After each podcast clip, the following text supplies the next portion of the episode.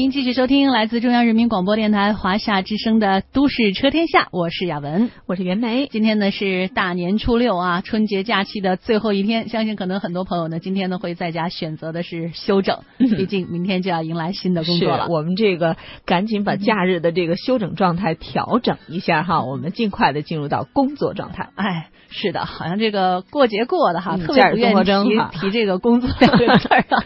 但是时间到了怎么办呢？就不调。调整也不行。好，接下来的时间呢，我们将为大家带来一个专题哈，来跟大家说一说，孩子如果遭遇车险该怎么办呢？我想这也可能是很多车主哈会比较麻烦的事情。我们一起来听这个专题：孩子遭遭遇车险怎么办？二零一二年三月二十七号下午五点，浙江临安市某小区门口，远远看过去，已经围满了许多群众。消防人员围着转的这辆轿车里面锁了一个还不满一周岁的孩子，已经半个多小时了，开锁师傅到现在还没能把门打开，这可愁坏了一旁的年轻妈妈。据孩子的妈妈说，当时她下车有事儿，就把不满一岁的孩子独自留在车里，车钥匙就当玩具给孩子玩。回来之后就发现门打不开了，情急之下就只有打电话求助消防。这么说来，很有可能是孩子不小心摁到锁车门的按键了。小孩在车内不停的哭，孩子的妈妈在车子旁急得团团转。了解情况之后，消防人员拿来玻璃破碎剂对车窗进行破拆。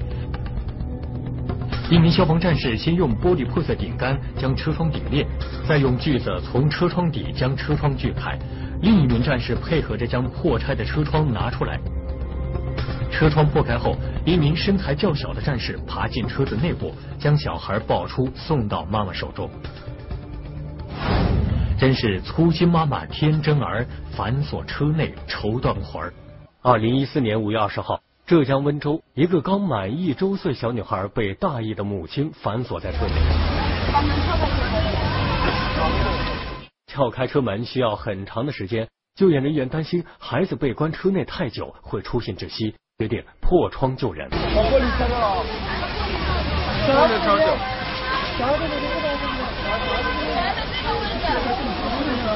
救援人员考虑到小女孩坐在后排右边，于是决定破拆离孩子最远的驾驶室的车窗。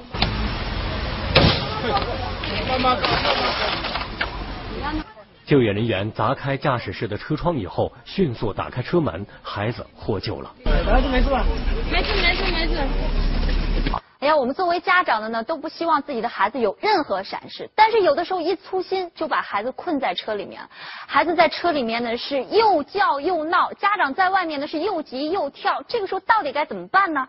今天呢，我们在现场请来了北京消防总队西城支队的焦云龙，你好，云龙。哎呀，赶紧教教我们电视机前的家长。其实对于这种孩子被困车内，家长如何施救这个问题呢？嗯，其实有两点需要提示的。嗯，第一点就是说。作为家长呢，首先不要慌张，切记不要慌张，应当立即打幺幺九电话，对我们进行求救。然后呢，可以利用咱们身边的一些可以利用的一切的装备吧，呃，这些器材吧，嗯，对车窗进行破拆。我们具体该怎么破拆呢？用什么工具最有效果呢？这样吧，咱们到现场进行示范一下吧。哎，好，来走。现在呢，我们就来到了室外。大家可以看到，我身后呢有一辆我们家庭常用的轿车。那我面前呢也摆了一些道具，分别是尖石头、高跟鞋、木棍，还有就是灭火器。那当人被困在车内，什么东西可以砸窗呢？哪样东西砸窗的效果更好呢？今天呢，我们现场也请到了两位小朋友和他们的家长。现在要给二位家长一个任务，就是。模拟孩子被困在车内，二位家长要在一分钟的时间内选取一样道具，看谁可以用最快的速度砸破车窗，救出自己的孩子。准备好了吗？嗯，好的，开始。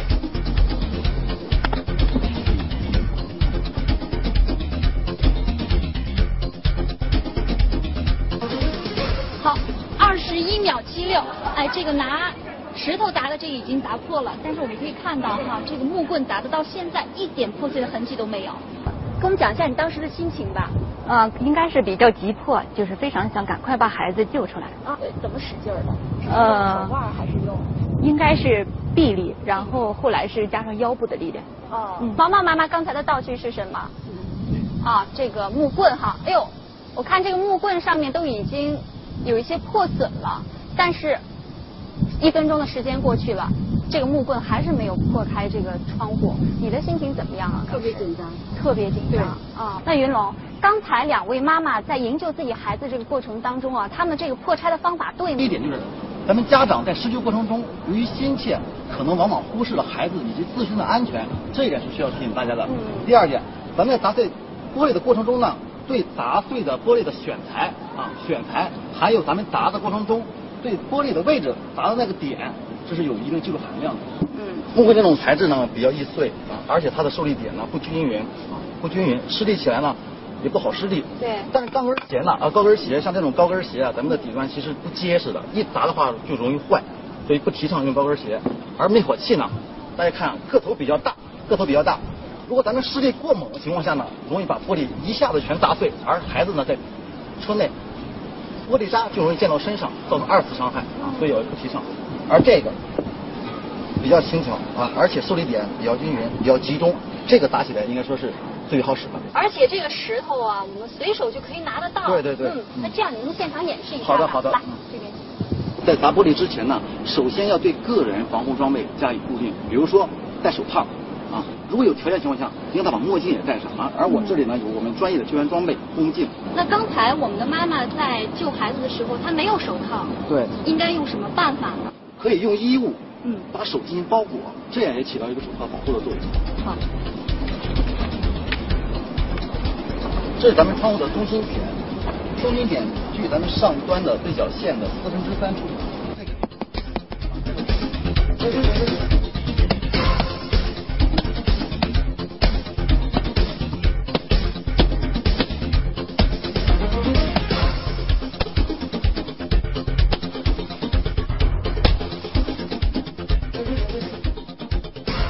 过程真挺吓人的，碎了一地的玻璃啊！其实不是这样的啊。对于咱们真正家庭中家用小区的车来说呢，咱们玻璃都是有夹膜的。哦，对，夹膜的玻璃呢，如果说破拆过程中呢，它是不会这样形成板级碎片的，它是连在一块儿，就像蜘蛛网一样。对对，我们砸坏一端呢，它是整个玻璃虽然碎了，但是都是在上面连着的，这样我们需要拽下来就可以了。刚才呢，我们模拟的情况是孩子被困车内，请家长从外部营救。在现实生活中呢，还有一种情况就是孩子被困在车内，家长无法快速营救，这个时候该怎么办呢？今天我们现场呢是十岁的佳佳和九岁的毛毛，相对来说呢，他们都是有自我营救意识的。那接下来呢，要给两位小朋友布置一个任务，车里面有什么东西他们可以用得上，把自己救出来。两位听明白了没有？好的，准备，开始。好，时间到了。还是我把你们俩救出来吧，快出来吧，快快快！这么热的天儿，着急坏了吧？哎呦，眉头都皱上了。你刚才怎么想的呀，在车里面？刚才用那个车里头的应该是安全带的那个。啊。呃，热当然咱不开，打不开。嗯，着急吗？嗯，我们刚才看到小朋友被困在车里啊，用什么样的办法都出不来，尤其是小姑娘都快急哭了。那真的是遇到这样的情况该怎么办呢？今天呢，我们现场也请到了一汽大众的龚新波先生。你好，龚先生。哎，你看刚才我们这个小朋友困到车里面怎么办啊？用什么样的办法他可以出来呢？呃，其实我是有办法能让孩子很顺利的从车里面逃生出来。很顺利，说的这么轻巧。呃，我们车在设计的过程当中就已经考虑到了如何在车内中进行逃生。那你给我们来演示一下。好，来，佳佳、毛毛，来这边请。来，我们跟着这个叔叔来学学怎么样后备箱。嗯。那么，请您看一下，在这个位置呢，我们是有一个按的开关的，我们用手可以把这个开关抠下来。哦。然后我们到这边来。嗯。当我们在车内的时候，我们四个门子已经被锁上了，所以我们没有任何办法和外面继续的联系。但是在我们车辆呢，可以通过这块有一个开关，我们通过拉这个开关，可以把座椅放倒，这样我们就可以通过后座上，我们到呃后备箱里。后备箱。哦。我们就可以，我去演示一下如何我们在里边出来，好吧？好嘞，好的。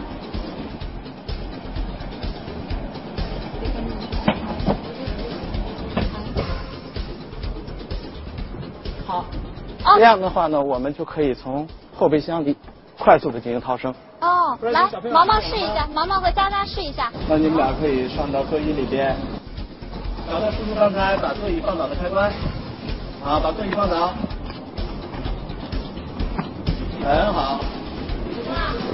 好，然后我们要钻到后备箱里面去，找到那个开关，然后把它拨开。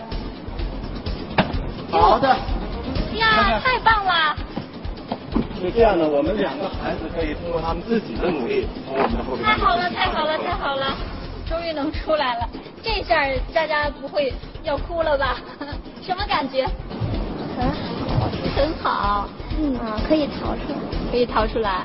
不像刚才要哭了，是不是啊？嗯，毛毛什么感觉？速度很快呀，很顺利，很顺利。你刚才在这个过程当中，你都记住了吗？记住了。你下回要再碰到这样的情况的话，就知道该怎么办了，是不是？嗯。你觉得难吗？不难，不难，非常棒。相信孩子掌握了这个技巧，应该是很容易从这个后备箱出来的。但是哈，我刚才发现，因为我们这个模拟的实验当中呢，车的后备箱呢是空的。如果说后备箱被塞满的话，有可能就把孩子这个逃生的通道给堵住了。所以呢，是不是有可能我们的家长平时的时候在后备箱呢不要放太多的东西？这样呢，一旦有危险的情况下，孩子就可以顺利的从后备箱逃生。其实无论多大的孩子，孩子毕竟是孩子，他还是缺乏这个必要的自我营救的意识和解救自己的能力。所以啊，家长要特别关注孩子。可是呀，偏偏就是有这样的家长。特别糊涂。接下来的几个监控录像更能让家长们冒出一身冷汗。温州的一位粗心妈妈开车路过一个十字路口，车门没锁好，车在转弯时，孩子直接从副驾驶室里甩了出来。发现孩子掉了出去，他还没来得及等车停稳，立即下车救孩子。这要是后面的出租车刹车不及，碾过去就真出大事儿。还有这位粗心的爸爸。摩托车的后座上搭着儿子，儿子都从车上掉下来了，他还浑然不知。哎呀，他真是吓我一跳！你说这大人开着车，这小孩就甩出去了。部长，不是问一下你啊，这个车上不是有锁吗？呃，是的，从我们的角度来说呢，不建议在任何情况下将儿童放在副驾驶的位置。嗯。我们建议呢，是我们的儿童尽可能坐在后排。那么，为了防止像刚才小派中这种情况出现。大多数车辆在设计的过程当中，就在车门的位置增加了儿童锁。啊，那么我们就可以给大家去演示一下儿童锁是怎么样工作的。来，给我们看一下。假如当我们拿到车钥匙的时候呢，我们的车钥匙是可以这样的啊。那么当我们打开车门之后，我们会发现在后车门的位置上会有这样的儿童安全锁的标记。当我们在行驶过程中，特别儿童要乘坐在后排的时候，我们要用我们的钥匙帮把这个儿童锁的位置打开在。儿童安全的位置。那么这个时候，大家发现我们在开外边开的时候，车门是可以正常打开的。那么我们从内部，无论在行车过程还是在固定过程，儿童都是无法在车内将车门打开的。我们了解到这个儿童安全锁的知识之后呢，实际上家长可以做到防患于未然。但是有的时候危险呢，是我们防不胜防。江苏镇江丹阳市有一家砖厂，二零零七年初。家住四川的彝族群众儿果阿且携家带口来到这里打工，生活虽不算富裕，但是日子过得很开心。二零零八年二月，儿子史布的出生给一家人的生活增添了更大的乐趣。十一月五日，阿且的妻子还和往常一样，一边工作一边照顾孩子。然而谁也没想到，一场巨大的灾难正悄然降临。当阿且的妻子来到自己家的砖垛时，突然发现有一小部分砖垛垮倒在了地上。为了不影响别人拉砖，阿且的妻子决定赶快把垮掉的砖垛垒起来。于是他急忙把背上的小屎布放了下来，把孩子搁到了砖垛不远处一条小路边，自己去垒砖垛。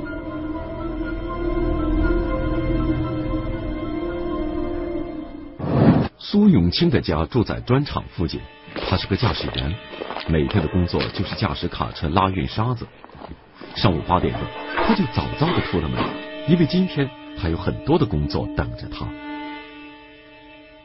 苏永清的车子就停在与这条小路相交叉的另一条路上，两条路形成了一个丁字路口。启动车子后，他要把车向后倒，倒到小路上才可以掉头，然后驶出砖厂。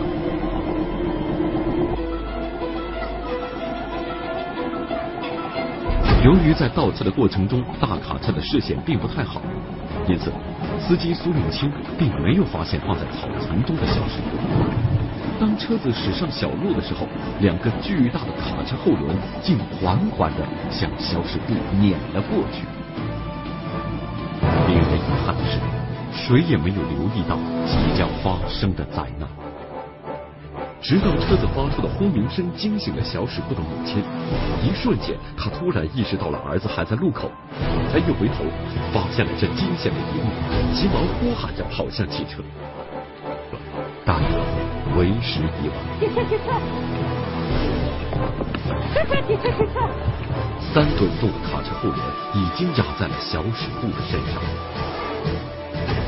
巨大的卡车后轮从孩子的脚部一直碾到了胸部，在母亲急切的呼喊下，才紧急停了下来。驾驶员孙永清急忙把车向前开，但这时候肖师傅已经满脸乌黑，陷入了昏迷。刚下早班的儿子阿庆闻讯赶到了现场，抱着小孩看的时候啊，我一一跑起来一看。小孩那个车印子在胸口这，就左左胸这边压过去，一看不行。半个多小时后，九点半钟，已经昏迷不醒的小史部被送到了丹阳市人民医院急诊科。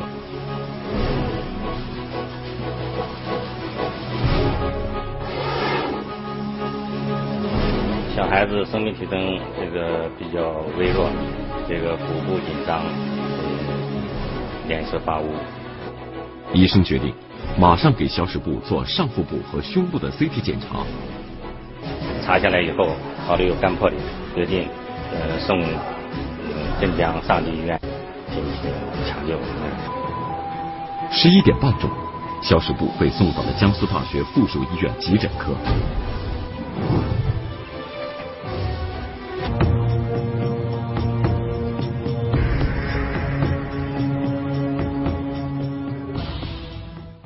此时，破裂的尾状液还在不停的流血。与此同时，麻醉师用吸引器吸出了小史部腹腔中的积血。经过计量，大家发现小史部的失血量已经达到了七百毫升。小史部的体重是九公斤，血液占体重大约百分之十，也就是说，小史部全身的血液一共在九百毫升左右。那么，这个七百毫升对于一个九个月的孩子来讲，那么身体的出血量达到了全身的五分之四，致命相当危险。遭受了车轮对胸腹部的碾压，出血量达到了全身血液总量的五分之四，而且一边输血一边失血。这个年仅九个月的婴儿还能坚持得下去吗？必须马上对损伤的肝脏进行缝合，阻止血液进一步流失。小室部损伤的位置叫做肝脏尾状叶，周围缠绕着许多血管，在缝扎的时候稍有不慎就会造成更大的损伤。孩子的肝脏非常娇嫩，我们去缝扎肝脏的时候，打个比方，就像用针缝在豆腐上一样，然后打结一样，这样打很容易把所结扎的脏器再次的撕脱，这是非常危险，会进一步加重出血。一个半小时后。肖师部的手术终于结束了，他的肝脏出血被成功止住了，而肺部的损伤则需要辅助治疗来完成。经过进一步检查，肖师部除了肝脏和肺部之外，身体其他部位并没有损伤。随后，他被送往了重症监护室。三天后，肖师部神奇般的苏醒了过来。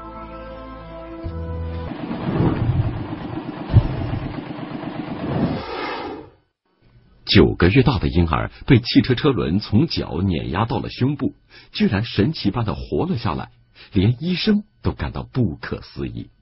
事故发生之后，公安部门对事故现场进行了勘查，得知被车子碾压的小史部死里逃生之后，民警在为小史部的顽强生命感到欣慰的同时，也对事故现场进行了仔细的分析。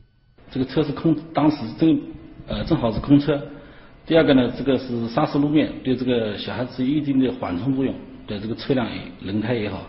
第三点呢，正好这个路面有一定的坡度，哎，这个车辆后轮应该说是没有完全的压到这个小孩子整个的呃重量压上去。原来小路的路边有一个略微倾斜的斜坡，斜坡和地面形成了一定的角度，而小驶部恰恰就处在这个凹陷的位置。更幸运的是，卡车的车轮比较宽，并且轮胎的受力点是在斜坡上。如果位置再往下几公分，消失部就完全没有升华的可能。此外，婴儿的骨骼比较柔软，对于外界的重压也起到了缓冲的作用。多种客观因素都使这个年幼的生命幸运的活了下来。刚才通过这个专题呢，也确实还是要再提醒大家，如果车上有小宝贝的话，哈，那么一定不能够马虎，不能够大意啊。没错，我们要提高十二万分的警惕，看护好我们自己的孩子。嗯，好了，看一下时间，都是这天下呢，要跟您说一声再见了。不过稍后十点钟的举案说法，依然还是由袁梅和雅文带来，我们一会儿见吧，一会儿见，朋友们。